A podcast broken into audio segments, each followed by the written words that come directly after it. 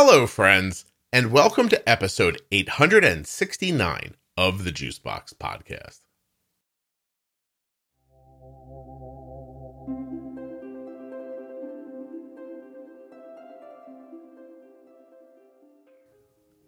Welcome back, everyone. This is the third episode in our Type 2 Diabetes Pro Tip series. And today, Jenny Smith and I will be discussing your medical team. While you're listening, please remember that nothing you hear on the Juicebox podcast should be considered advice, medical or otherwise. Always consult a physician before making any changes to your healthcare plan or becoming bold with insulin. And don't forget, this is episode three. Episode two was type 2 diabetes pro tip, guilt and shame. And episode one was type 2 diabetes pro tip series intro. So we're up to three. Doing well. Actually, next week, fueling plan. The week after that, tech. And the week after that is testing, like what you'll ask your doctor to test for. It's coming together very nicely. I hope you're enjoying it. Still much more to come. Don't forget, if you are a listener of the show, everything you buy at cozyearth.com is 35% off when you use the offer code JUICEBOX at checkout. So if you're looking for some sheets or joggers, I actually really love the joggers. Um, my sheets are great too, but those joggers are excellent. CozyEarth.com. 35% off at checkout with the offer code JUICEBOX. This episode of the Juicebox podcast is sponsored by Dexcom makers of the Dexcom G6 and Dexcom G7 continuous glucose monitoring systems. Doesn't matter what kind of diabetes you have, Dexcom is the way to go. Dexcom.com forward slash juicebox. The podcast is also brought to you by the Contour Next Gen blood glucose meter. You need a great blood glucose meter. You might as well get one that's actually accurate and easy to use. Contour Next com forward slash juicebox. There are links in the show notes and links at juiceboxpodcast.com to these and all of the sponsors. When you click on my links, you're supporting the show and helping to keep it free and plentiful. Hey, Jenny, how are you? I'm great. How are you, Scott? Uh, I'm doing well, thank you. Yay. So, right before we recorded, you and I kind of went over what the next step was here, right? We've already recorded like an introduction to the series we talked about guilt and shame. And then we said, do we talk about technology and, and medications and insulin next? Or do we talk about what might happen when you get to the doctor's office next? Like, what's the path that this story should take in the series? And we came down to we're going to talk about medical care first. Yes. All right. So there's some stuff here from people, and we okay. will we'll definitely go over it. But I think I want to talk to you first about this. So I'm a person who has type 2 diabetes. I'm listening to this. I've decided I'm going to do something. I'm going to do, I mean, what I'm trying to think of what the average person is going to do. They're going to call their general practitioner and ask to get a physical, probably. Correct. Typically, or if they've got, um, if they've had enough types of symptoms kind of building up that they're concerned about, they would call with a specific concern, yeah. right? Not just to get a physical, but like, I think something's going on. I feel like this. I don't like how I'm feeling. Um, I'm tired all the time, etc. I think I really need to come in. And many adults get into the habit of not even going for a yearly physical. Mm-hmm. Right? Because I'm healthy. I feel fine. I might get a cold once a year and everything is totally fine and I'm up to date on everything. So what do I need to see my general practitioner for? Yeah. Then you start feeling nasty and many adults with a busy life, they put off that I'm not feeling quite right and they put it off and they put it off because there are many things as an adult that we're trying to manage day to day and overall. Mm-hmm, mm-hmm. And so you end up not taking care of yourself for a longer period of time than is probably appropriate. Yeah, right. And you're sliding you're sliding so slowly down that hill in many instances, you don't recognize how far you've kind of gone.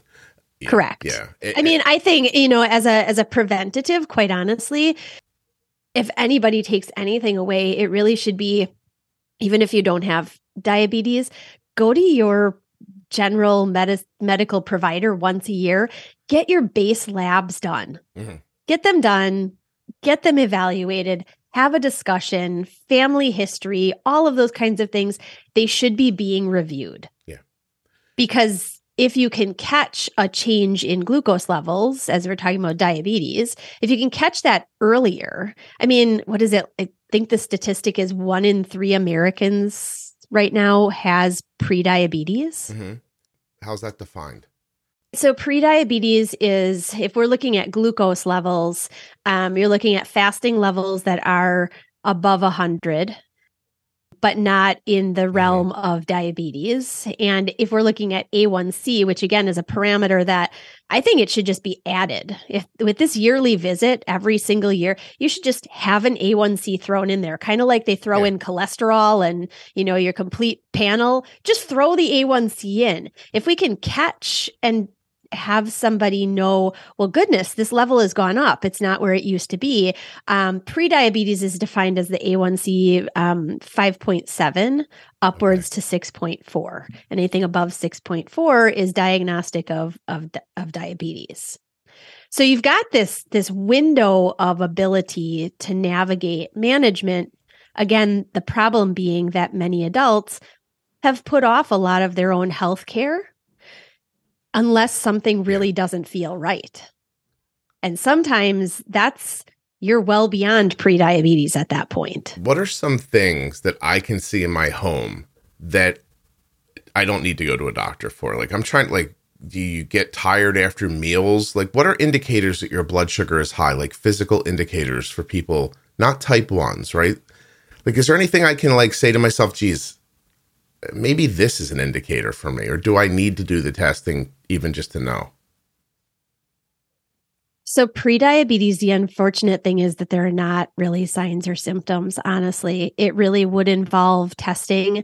I think those who who may be concerned already have had some testing done. Everything looks like where it should be. But if you really want to keep up with it, get a simple glucose meter from your pharmacy and just do your own random testing. And this would go because we know that type 2 has a genetic component to it. Um, this would go for those who especially have a, yeah. a strong family history of type 2 or maybe have some metabolic things that they already know about that could potentially predispose them to diabetes. So, what blood sugar am I looking for and when do I test? Yeah, so fasting blood sugar should really be again under 100, under 95 and somewhere mm-hmm. under 95 to 100 right? That's a fasting level. Um, and that would be without diabetes which is the reason that in diabetes we focus on that. We're like oh my fasting was 80 today. That's perfect. That's right where i want to be. Um, and then you know in in terms of of diagnostic then we not only often look at an mm-hmm. a1c level but also lab work that kind of goes along with that right? Um, so blood sugar levels in the aftermath of meals if you're doing any of your own testing really and they shouldn't be rising above okay. that 140 mark honestly um, they should be kind of coming right back down on their own um, so those are some of the things that you could be looking at again if you are someone who is yeah. trying to pay attention and stop it before it gets to a diagnosis of type 2 diabetes. All right. Well, okay. So now I'm motivated and I'm going to go to my doctor. Now, here's some feedback from people in the in the in the group. The okay. standard of care for type 2 globally is terrible. It goes like this: metformin, long-acting insulin, eat better, finger wagging, that's it. You, you know, uh, so I know a number of people have type 2 diabetes, so I'm sort of culling all of my knowledge from my private conversations with them. I'm going to make an amalgam of these people and talk about it, right?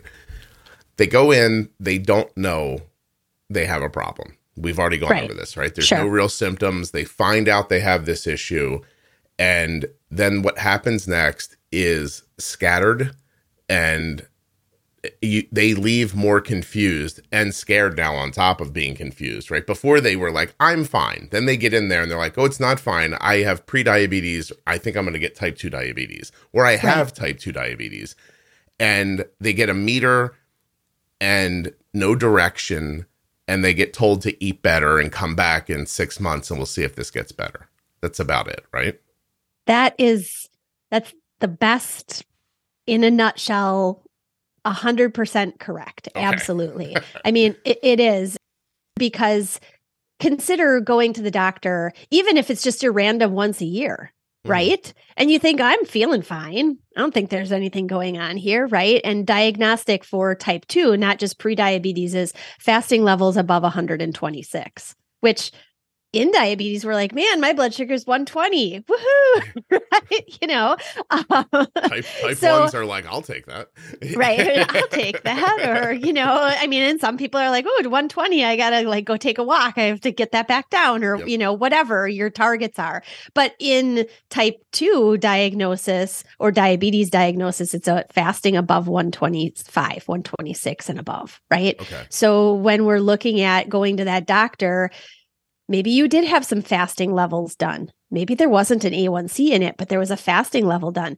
That should be an instant discussion that the doctor brings up. Hey, your levels are here. I mean, many times they focus on the lipid panel or like your cholesterol panel, right? Mm-hmm. Oh, look at this. And they want to add these medications in and whatever. But the other ones are very important. And glucose, I think, is, I don't want to say that it's missed, but I think it's, it's too coated over and it's not explained well. So the doctor who spies it and says, Well, gosh, your fasting is here. Let's have you come in again and do another fasting level. Or, hey, this level means that you could have type 2 diabetes.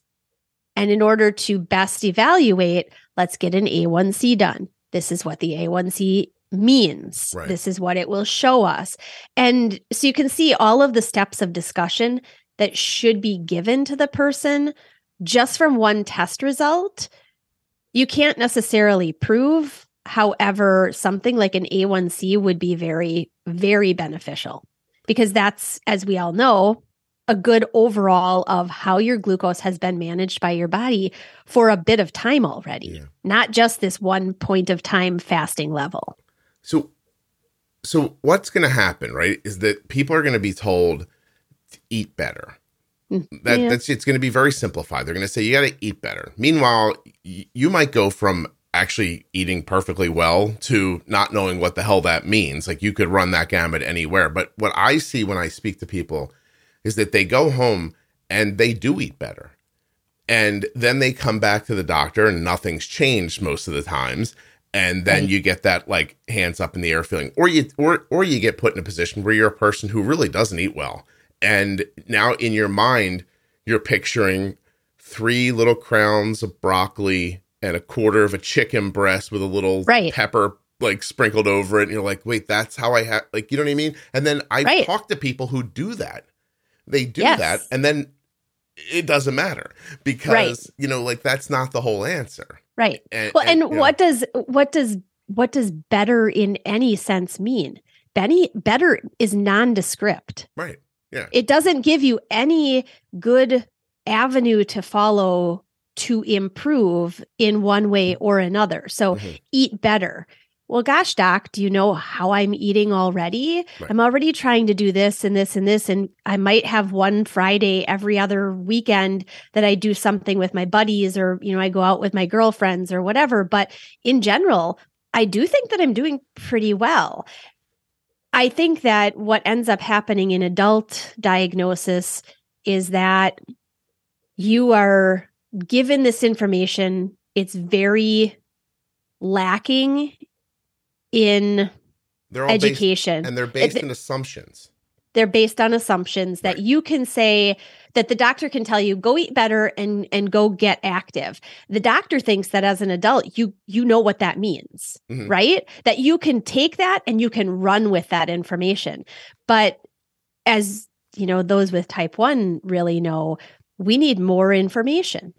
So, someone with type 2 who has lived a lifetime thus far into whatever age of diagnosis as an adult you've gotten to, you're looking at a significant amount of change and not having anyone point you to where to start. That's very frustrating. Right. And so you might leave, you know, in terms of what what can you ask, right? When you are at your doctor's office and they say, "Well, you know what? Your your levels are looking like this and it looks like you have type 2 diabetes." Okay, doc, what does that mean? Point me to some resources, right? Am I going to need some medicine? Uh, these are all questions that unfortunately you as the person, you have to start asking. Yeah. yeah and a lot is, of people don't. Yeah, this is the time where you you think to yourself like why am I listening to a conversation about type 2 diabetes with a guy who's the father of a type 1 and a lady who's a type 1 and and you know, well, right. first of all Jenny's also a nutritionist, but that's you're you're you're listening to us because we know how to advocate for ourselves. And Correct. because that that's where that's where the big differences between type 1 and type 2 become important. Type 1 diabetes, you get it, you're dead in 3 days if you don't take care of yourself, right? So you have to figure it out. And then like it or not, most people don't get decent direction with type 1 diabetes either. So you go home and you're like, ah, this is on me. Like I got to I gotta mm-hmm. I have mm-hmm. to figure this out. I have to read about it. I have to find somebody who knows. It's you get into a mad panic to figure it out, you know. Either that or the person with type 1 especially as a caregiver or as an even as an adult diagnosis of type 1 a lot of people uh, are they beat down their doctor's door. Yeah. They say right. this is not working. You will call me back. You will respond to this. Mm-hmm. What can I do different? Where can I get more information? They are again I think advocate advocating in a way that means they're requiring someone to respond to their questions. Unfortunate with type 2 is again the way that somebody's sent out the door with a diagnosis.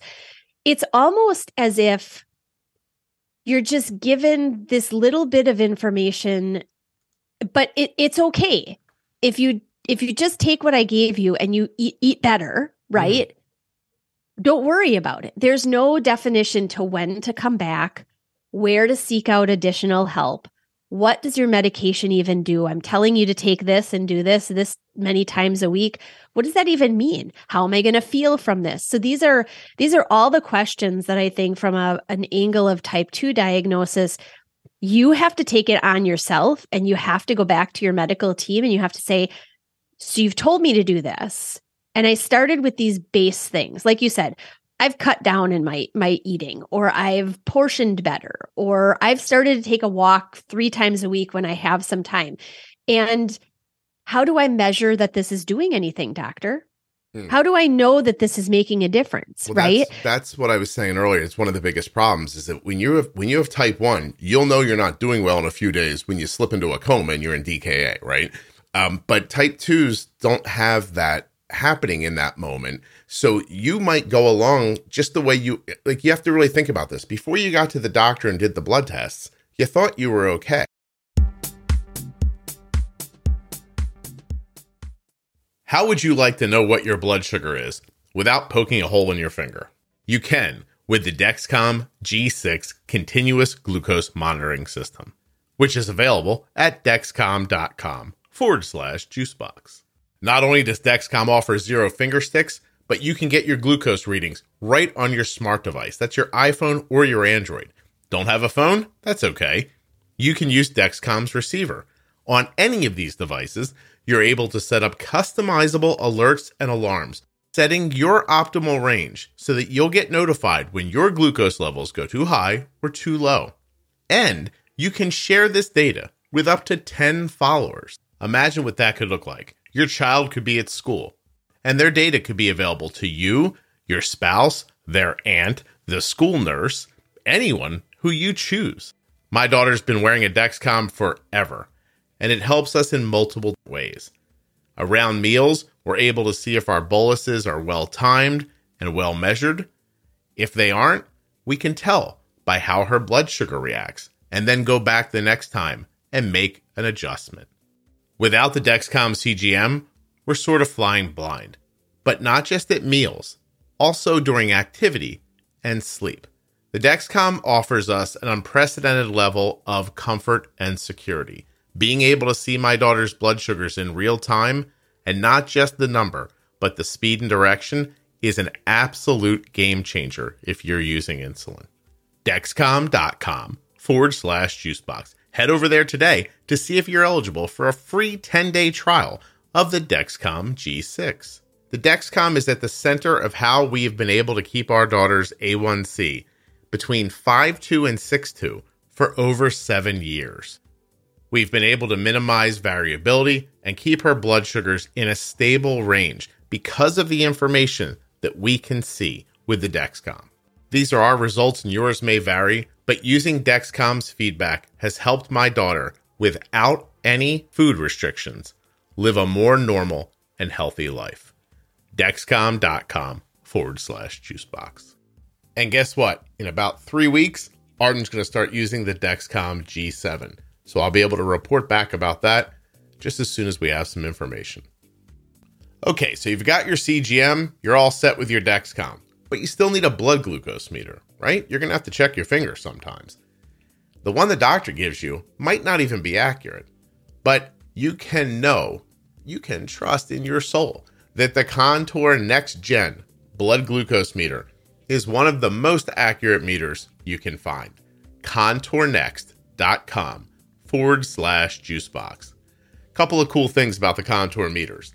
One of them is that they may be cheaper in cash than they are through your insurance. That goes for the test strips as well. And those test strips have second chance testing, meaning if you kind of touch some of the blood, but don't get enough, that you don't ruin the strip or the accuracy of the test by going back and getting more blood. You got a second chance. Those strips, that meter, all the meters, check it out. Go to my link, contournext.com forward slash juicebox. Click on buy now, it's orange and blue, and it'll take you to a number of places online, links of that is to a number of places online, where you can pick up the contour meters. Places like Walgreens, CVS, Meijer, Target, Rite Aid, more, you'll see it there at contournext.com forward slash juicebox.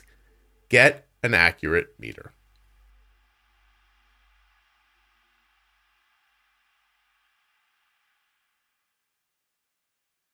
Then you get the blood test, you find out you're not. But then when you go back home again, things sort of go back to like the way they were.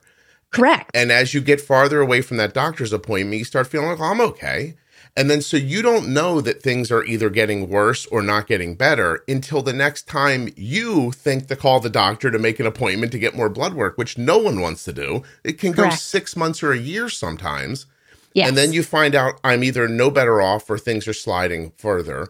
And, Correct. And and exercise. Listen, it's obvious. It, it, you know, we all need exercise. Like like right, like that's fine. But people have lives and they some people just don't exercise very much. Some people don't have the money to buy decent food. And some sure. people don't know what any of this means. So you didn't know before, you get to the doctor, you find out you're in a situation, you still don't know anything different. The guy just said, "Eat better, exercise, come back and see me sometime." Get right. yourself a meter. You have to dig in and figure out what this means. Like you have right. to decide, like, am I going to be the one that takes care of this or am I going to sit around and pretend this isn't going to get worse? Right. And, and, I'm here to tell you, it is going to get worse.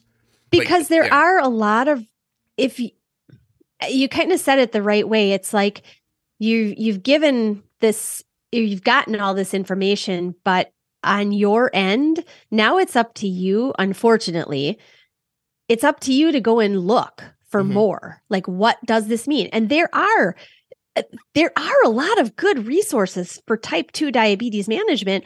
I mean, the internet is endless, right? right? It is an endless wealth of of information where you get the information from could be great or not so great. But mm. there there's a lot of good information, but if you don't even know what you're supposed to be looking for, again, it's it's a sense of confusion and frustration. And you know i think we we talked about it before like this sense of well gosh i've I've now I have this to take care of. Clearly I've not done anything right. It's like a it's a self-blame and you feel bad about it and Right. you're not you know maybe you've got a family to take care of and now you've got also this thing to take care of for yourself and it's another load on the pack of stuff that you have to manage. Mhm. Um Shame And and, I guilt, mean- the shame and guilt pile on, and it just, and, and I think here is the place to say, like I've done this in the Type One series and and in the in the podcast, and I just think it belongs here too. I don't think people know why it matters that they have diabetes. I think they know that diabetes is bad, and then they relate it to people being overweight, and then they relate it to something they saw happen to their grandparents, right? Like nobody Right. really understands. There is a certain amount of glucose that should be in your blood. And mm-hmm. when there's too much, it begins to rub inside of your body. Everywhere blood goes, the tiniest little veins in your eyes, arteries, everywhere, everywhere. There's a coarse glucose Yes. in there and it's rubbing. So just think of yourself as being sandblasted from the inside out. Like there's a certain amount of glucose that your body can deal with, and there's a certain amount not. So when you hear somebody say, um, oh, my grandfather lost his leg to diabetes, you don't really know what that means. You know, Here- Right. when you hear somebody say, uh, I had a heart attack, he had type, he had diabetes and he had a heart attack. He had a stroke. He doesn't see anymore. He can't feel his fingertips. All these things that you hear, it just means that the glucose inside of your blood, which was too much for it, was rubbing, rubbing, rubbing, and it causes. And I like the way you describe it better. It causes little, like you we talked about it one time, where kind of like like what's this, like here- causes like little abrasions Right. inside, right? And so your body then has to to to patch them, right? Right. It has to heal them. Your body is a really good self-healing machine. So it sees all of these scratches, if you will. Um and it wants to put a band-aid on it. Mhm. And the problem with that is if you don't take steps in your life to improve the glucose levels, your body will continue to get deterioration in the vessels, on the nerve cells, and everything. And your body will continue to patch and patch and patch. And so, uh, you know, I know people can't see me like my hands getting closer, but if you imagine a vessel as it's sort of narrowing, the reason that heart disease is a big part or could be a, a complication with diabetes is that the more vessel level damage that there is, the more narrow the vessels get from all of the healing and the patches that the body has tried to help. Yeah. And so now your blood pressure goes up and now cholesterol levels go up and all of these pieces it's like a snowball effect, Mhm. right? Yeah, Yeah, I mean, I just try to imagine a three inch pipe and it has a hole in it. And you slap some putty in it, and then it starts leaking again. You slap in more putty, and the twentieth time you slap in putty, nothing can go through the pipe anymore. High Yes. blood pressure, right? Blood's Yes. moving through that pipe. You're restricting it. You're increasing the pressure of the blood in your system. High blood pressure. Like, Yes. This is just. It, he- here's the thing. Diabetes untreated in a type one is going to it's going to get you way before these things can happen but in type 2s this is this is where you're on your way to it just it just is and you're not going to it's not going to stop on its own so you Mhm. have to step up and do something and when you run into a doctor who's giving you banal bullshit that isn't going to help you and they just are running you back out of the office again you can't just go well that's what the doctor said so i guess that's okay because Right. the doctor won't be there when an artery in your heart gets blocked or when your vision starts That doctor won't. no, no, no, no. You'll get a different doctor then who will say something to you like, "Oh, did the last guy not tell you about this?" Which Right. is not going to help you. It'll be fun. It'll be easy to be mad at somebody and to blame somebody, but if you really Right. want out of this, you got to do what you need to do, and that's why in in future episodes we're going to talk about technology and medications and insulin because it, it, from my perspective, when I think about me, if you told me right now I had pre-diabetes and I went and did the things that I was supposed to do and I came back and nothing had changed, I would immediately go to getting help because Yes. until I can turn this ship around on my own, I don't want it to take on water. Like that's how I, that's how I would think of it. I would go immediately to keep me as healthy as you possibly can and slow deterioration as much as possible. Right. Yeah.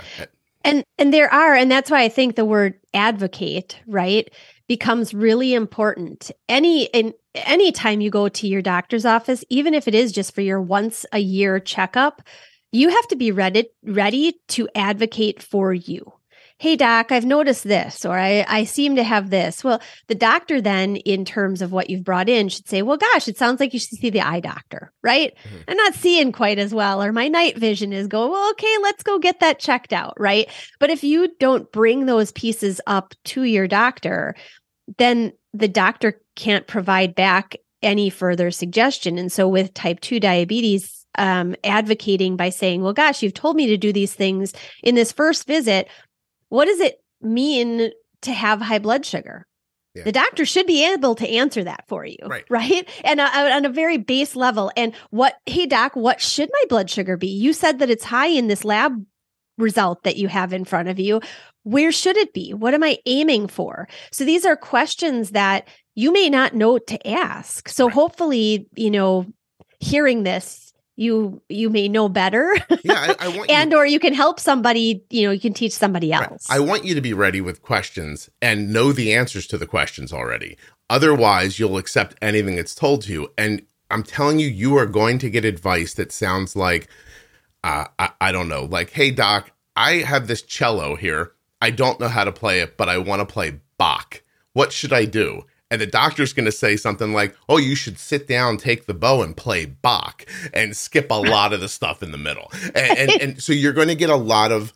It just sucks. Like I don't know another way to say it. And if doctors are listening, I'm sorry. Like I know you think like, oh, there's a lot of doctor hating going on in here. Well, guess what? Do a better job. You, you know, like I, I think the problem is, is that for a lot of doctors, not all of them, they're going to see you with your type 2 diabetes coming, and they're just going to do the same thing everybody else does. They're just people, and they're just going to assume that you didn't live right, and this is basically something you've done to yourself. But that, listen, it doesn't matter. That may or may not be true. None of that matters now because here we are.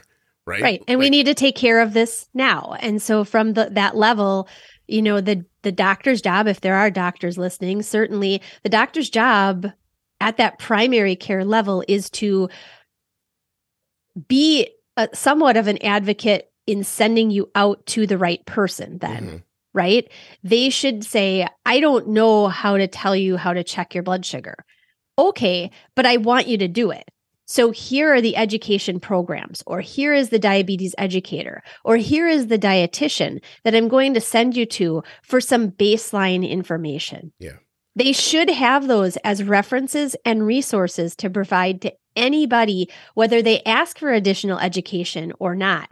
That should be on their prescription pad of, I've prescribed this medicine, I've prescribed this glucose meter, you also need to go and get information mm-hmm. because I can't give it all to you. And I think even on a level of admitting that, I think many, many people hearing a diagnosis from a doctor would appreciate that that doctor says, I don't know much more about this. I have a baseline amount of information to provide you. These are the people that are going to help you navigate this in your life. Yeah. Yeah. You have to so, go find other people who already have succeeded at it. It's no different than anything else in the world. You have to look ahead of yourself and say, who's on this path doing a good job? Like, right. I got to go find out what they're doing because you know maybe their maybe their situation's not going to be exactly the same as mine but there'll be a lot for me to learn and then i'll go find someone else who's having success and learn from them you right. can't you can't learn from people who don't know and you can't learn from people who are failing at it like you need to find someone who's doing and I know failing and succeeding are bad words in healthcare and everything, but this is what we're talking about here. Like like you, you don't have forever. We all know that, right, Jenny? Life doesn't go yes. on forever. No. Yeah. Unfortunately. Plus, once yeah. you're 60, your knee hurts anyway. This is the time. like get in the game. You know what I mean? Like, like this is this is the part here. Also, you have to realize that if you find a doctor who is gung ho and is like, no, no, no, we're going to stop this thing in its tracks. Here's this and this and this. Now here's the next thing they don't tell you that pill might make me nauseous. It might have me in the bathroom forever. That's Correct. not that doesn't make you feel good about taking the pill. And right. and so you're even if you run into somebody who who knows what they're doing and knows how to help you, you still have to understand what's about to happen next. And Mhm. is that supposed to happen? Is it supposed to happen to this degree? Should we be changing the the amounts, the frequency, etc.? You I, I know this sucks. Um, and people with type 1 who hear this will just know that this is part of their life, but this is a thing now. It's a thing you're in charge of.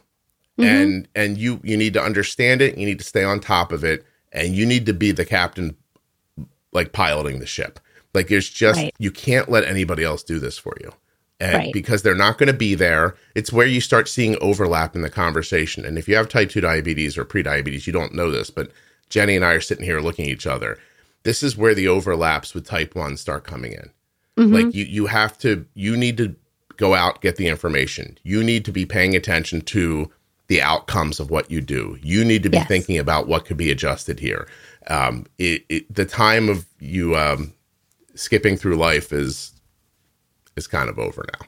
So now you're in charge of something important, you know. Right. So And that's that's hard for as I said much earlier from a lifestyle angle.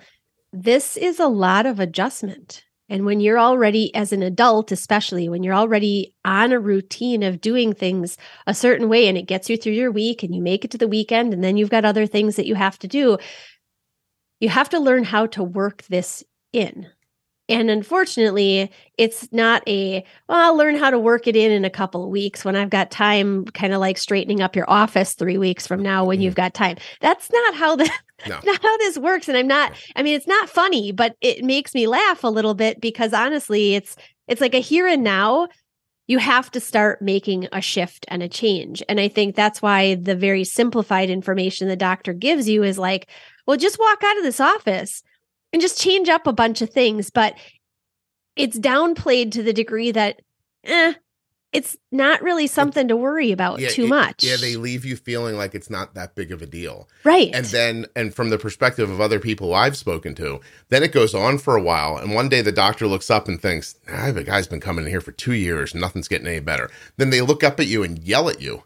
And they're Yeah. like, you're going to die. You're like, wait, what the hell? Like, I, what? Like, you gave me a meter and you told me to eat more chicken. Like, now I'm dying? You, you, you know, mm. like, it's just, it's, it- or the addition of so many more medications like you said you know you've come in you've come in routinely you know for the past 2 or 3 years and while the doctor might now be looking at some baselines of numbers well those numbers aren't improving okay well as we all know A1C again is it's an average it doesn't show day to day what's happening Right. so unless you've got finger stick data or unless you can advocate and coverage is okay for you to get a continuous glucose monitor, all of these pieces could show the doctor that while he or she has been adding more medication, that hasn't been helping. So there's got to be something else to provide rather than just loading you up with more medicine. Mm, I, I'm going to tell you right now, I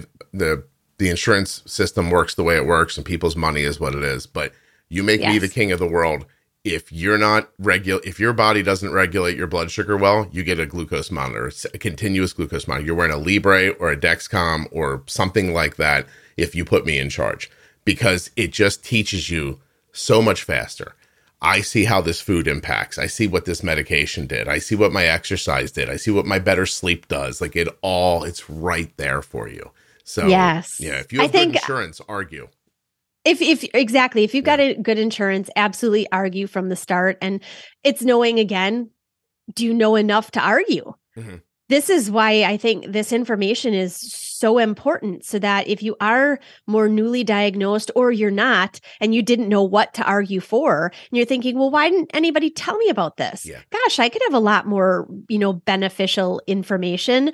Um, but I didn't know to even ask for it. Right. and and now it occurs to me to say a continuous glucose monitor is a device that you wear and it's measuring this is boring for you, but it's going to measure the glucose in your interstitial fluid and on a receiver or your cell phone, it's going to show you constantly where your blood sugar is, the number, eh, if it's moving up, if it's moving down, how fast it's moving up or how fast it's moving down. And then eventually these, you know, these plot points give you a graph that show you the last Mm-hmm. three hours, the last 12 hours, last 24 hours. And there's so much to learn from that. So Yes. like while we're sitting here telling you learn about your diabetes, The easiest way to do that is to wear a glucose monitor. If you told me today I had prediabetes, I don't think the doctor would get it out of his mouth before I said, I need a Dexcom right now. Yes. G- give it to me. And Right. So, um, and, and there said- are there are some platforms too that even they're they're like the weight loss types of platforms now that are using some of the continuous glucose monitors just from an overall health like visibility. They Mhm. they're not even specific to diabetes. They're just hey get a continuous glucose monitor and use it with our weight management system so you can see how the effect of all of these things in your life what what's happening. I'm recording soon with a um a person who uses talks to people about how to use a glucose monitor just to see the impacts of the food on their life. Not people who have diabetes, but for other health reasons.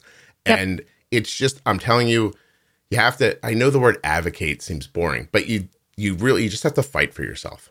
Like you, mm-hmm. you just you have to like I'm gonna kind of end with this, then I'll let Jenny say what whatever she wants to end with here. But my daughter's walking around now, 18 years old. She is 16 years past the day she was diagnosed with type 1 diabetes. Her A1C has consistently been between 5.2 and I used to say 6.2, but now she's in college by herself. So between 5.2 and 6.5. She lives every day. She's not afraid of her diabetes. She's using her insulin when she's supposed to. She manages her food and her activity and her illnesses. And I am telling you that she is in that position right now because of two things. She's in that position right now because of how seriously I took it when she was diagnosed and because of how seriously she took it as she got older. Mhm. It's all about I don't know. Like it's like it's probably like trying to hold a tornado in your hands if you're a giant, right? but you can try, right? Like yes just it it's not easy, um, but it gets easier. It's not in the beginning. It is not something that will make sense to you, but you can make sense of it. And Right. then it's not something fun. Like nobody, No. nobody listening, you know, was like, "Oh, I know how my life's gonna go. I'll be great at t-ball, and then I'll go to school. Then I'll meet a girl. Then I'll go to college. We'll buy a house. We'll have kids. We'll probably get a dog. I'm gonna get a car. The car I always wanted my whole life. Those kids will have kids. It's gonna be amazing. I'll go to Florida. Like I know that's what you thought was going to happen or some version of that. You know, my, people are probably like, this guy's idea of life is very boring. Like, so, maybe, but, but, but okay. But like you had some path that you thought you were going to go on. And now suddenly in the middle of it, somebody's like, no, you have diabetes. Eh, These other things still can happen. They can happen exactly the same way, except now there is an amount of your of your bandwidth every day that's going to go towards this. So you're going to have to you're going to have to give it to it, or you don't end up in Florida at the end. Y- right You, know, that's And- all. And you know, I think you bring in it's sort of like a it's a behind the scenes to what you're saying, honestly, because I've said before, nobody would want to live in the land of Jenny. Um except for Jenny, I think. What, what's because there? there there are so many things that uh, uh, you know everything you just said all of these shifts and changes unfortunately from a life they're a lifestyle perspective shift and Yeah. from from what we know about type 2 diabetes there are many lifestyle things that we could be cleaning up in terms of potential prevention. Does that mean 100% prevention? No it does not. No, but there are a lot of lifestyle things that you will end up learning you need to shift or change that are not well described by the doctor. But had we started with them earlier in life, yeah, you might not be here now, or maybe it would have happened later or less severe. Like, Right. I, I think there's there's this thing we're always going to be talking around that we don't want to blame people for their health. no, Right. no, no, no. and, yeah. And, and we certainly don't want to, but you should know that somewhere, everywhere, there's a person who stands six feet tall, super handsome, nice and lean, very athletic, blah, blah, blah, and has type 2 diabetes. yes. Right. And that same body style has type 1 diabetes. And Yes. somewhere there's a person who needs to lose 150 pounds who has type 2 diabetes. There's also Or doesn't. Right. And there's also somewhere a guy who needs to lose 150 pounds who's never going to get diabetes in his entire life. Like, Yes. like the problem is, is that our brains shift to building a person in our head visually that we think looks like didn't take care of themselves. And that is not a factor here. Like, No. I, I, I, but, but for the person it is a factor for, it is a factor. It them. is a factor, right, but it's not it's a factor for yes. everybody. Like you can be, you can be wildly overweight and healthy. You can be wildly in shape and have uh, medical issues, have problems. Right, absolutely. There's trying. The point is, is that the rhyme or reason to all that is bullshit, except to the person who it isn't. So if right. you're a person who eats poorly and, you know, is, you know, I don't know, just eating food that you probably shouldn't be eating and you're carrying extra weight and you have type 2 diabetes, well then here are the things that we can fix. You, right. you know. And, and my Right, point, you have to take the variables you have the ability to control. Yes. Yeah, and you also have to get rid of the I don't know, like the pompous thing of like, well, I'm in such great shape, I can't have diet. Well, yes, you can. So Right. Yeah. Metabolic, metabolic, right? Like it's just, it's what it is. Yes. So I, I think that, I think that I want people to, because I always come down on the side of when we start talking like this, of like, I don't want to blame anybody, mostly because I don't think it gets us anywhere. Like, you know, mm-hmm. like we're in the point now. I obviously, this is a podcast. You listen to a podcast. You could easily turn on another podcast that would say to you, like, you're having problems with your health you know, I mean, what would they say? Like, who rows the boat? You get out there, run 19 miles, eat eat that piece of chicken the size of a Bic lighter. That's your day. yeah, you can do it. Like, I don't think that's reasonable for most people. No, like, like I just don't. You know what I mean? So, so here we are. We're in this situation. Just because I'm not the person who's going to run up the beach every morning at 4 a.m. doesn't mean I deserve to die. No, right, right. Like yeah. I, I, I get a life too. So here's the ways to get to that. You don't need to right. be perfect to be healthy, and you don't need to be perfect to deserve things. And I think that I don't know, like I've just I've had some conversations with people specifically who have type 2 diabetes and it feels like it can feel like they're like, well, I did this and now this is what I get. And I just don't think yeah. that's the case. And I don't think it needs to be.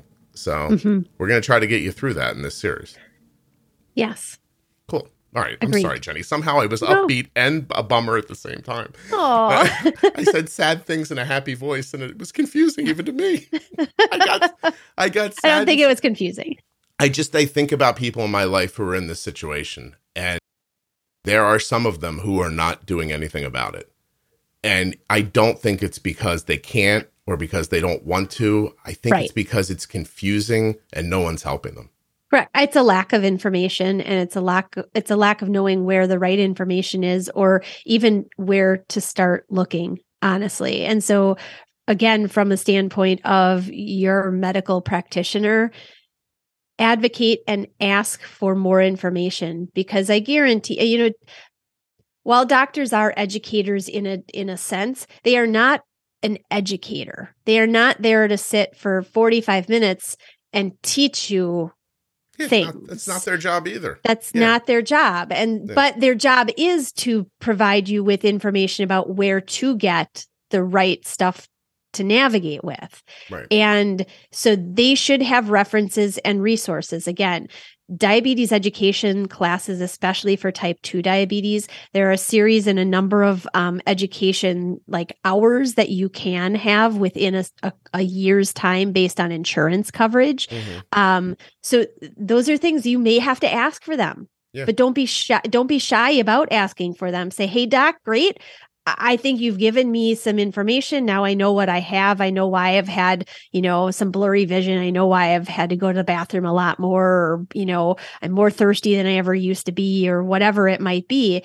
But now I I don't know what to do about that. So can you send me to somebody who can teach me? Yeah. You have to ask. You're in the game. You're in the game now. I know it, yes. that it's it. I know it used to be. I broke my arm. I went to the doctor. He put a cast on it. I came back in six weeks. He took the cast off of it the doctor did the thing. I didn't feel yes. good. I went to the doctor. I cut my hand. I had a cold. Uh, there's a lot of resolution in those relationships, right? Yes. A thing happens, you meet the person, the person resolves it for you, it's over. This is not that. No. So this is different. You're you're you're a you're a real adult now, and you're sick. You know, there's something, and, and, it's and it's on you. And you yeah. know, it's funny. I'm getting ready to see um a new doctor, and I've been building a list in my head. And I literally just went back to when I was young and I started writing down everything that's ever happened to me. I'm like, I don't know how much of this I'm going to tell them or not. But I looked and I thought, how the hell am I standing up? like like my shoulder, my knee, my this, my that, like and I look back and I think like this is where that song came from. The something something I never promised you a rose garden. Uh, what is that oh. song? You know what I mean? Like my my expectation was my shoulder wasn't going to stop working during my lifetime, but here we are. Yes. And so it'll either hurt and it won't work, or I will figure out the best path to get it fixed. But I'm not just going to show up and tell somebody and they're going to wave their magic doctor wand over my head and it's all going to be over. So you have diabetes, take care of it. That's what I got. Now I'm frustrated. I'll talk to you later, Jenny. okay. Sounds good. Right. Thanks, Scott. Thank you.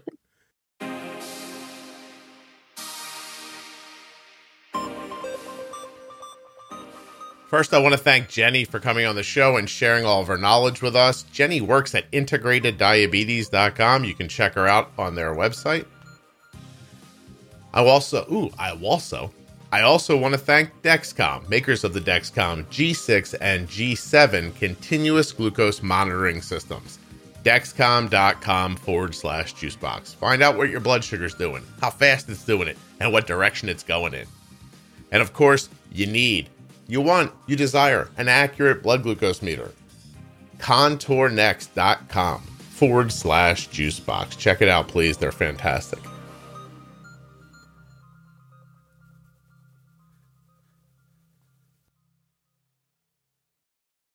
If you have type 1 diabetes, please go to t1dexchange.org forward slash juicebox. You have to be a U.S. resident, have type 1, or be the caregiver of someone with type 1 to take their survey. But that survey helps move type 1 diabetes research forward. So please go check it out. Don't forget, if you're a listener of the podcast, 35% off your entire order at cozyearth.com when you use the offer code JUICEBOX at checkout. And BetterHelp is a sponsor of the podcast, and they're offering my listeners 10% off their first month of therapy. It's a great deal. I hope you can check it out. BetterHelp.com forward slash juicebox.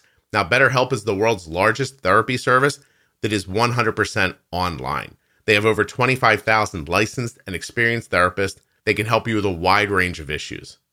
All you have to do to get started is hit my link, answer a few questions about your needs and preferences in therapy and that way, BetterHelp will be able to match you with the right therapist from their network. BetterHelp.com forward slash juicebox. You're going to get the same professionalism and quality as you expect from in office therapy. And if for any reason your therapist isn't right for you, you can switch to a new one at no additional charge. Do therapy on your terms text, chat, phone, video call, and you can even message your therapist at any time and then schedule a live session when it's more convenient. So if you're looking for someone to talk to, check out BetterHelp. Thank you so much for listening. I'll be back very soon with another episode of the Juicebox Podcast.